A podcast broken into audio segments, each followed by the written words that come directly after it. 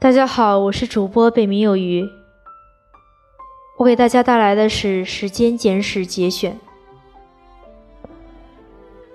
我们生存在一个奇妙无比的宇宙中，只有凭借非凡的想象力，才能鉴赏其年龄、尺度、狂暴，甚至美丽。在这个极其广袤的宇宙中，我们人类所处的地位似乎微不足道。因此，我们试图理解这一切的含义，并且了解我们在宇宙中的角色。几十年前，一位著名的科学家做了一次天文学演讲，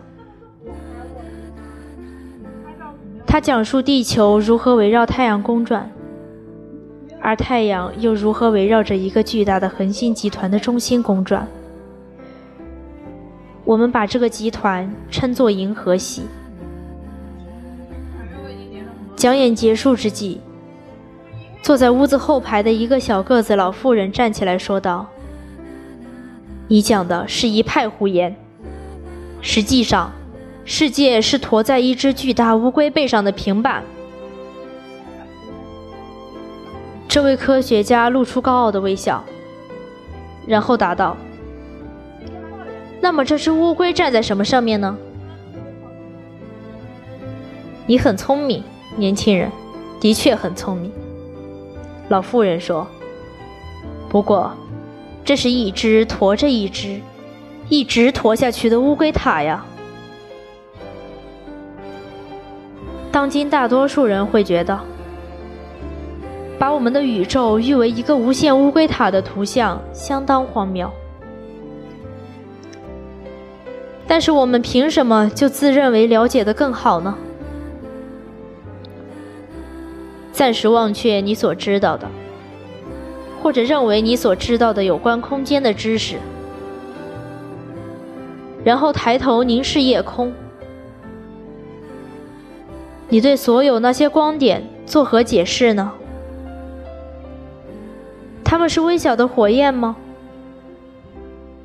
它们究竟是什么？古人曾努力尝试理解宇宙，但是他们还没有发展出我们所知道的数学和科学。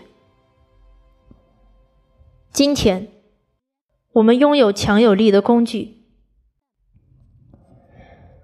诸如数学和科学方法的智力工具，以及电脑和望远镜等技术工具。科学家借助这些工具。把大量关于空间的知识拼凑在一起，但是关于宇宙，我们究竟知道什么，并且我们何以得到这些知识呢？宇宙从何处来？它又向何处去？宇宙有一个开端吗？如果有的话，在此之前发生了什么？时间的本质是什么？它会到达一个终点吗？我们能在时间中返回到过去吗？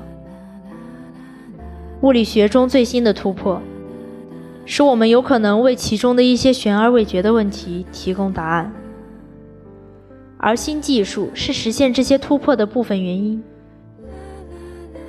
对我们而言，这些答案有朝一日会变得和地球围绕太阳公转那么显而易见。会变得和乌龟塔一样荒谬，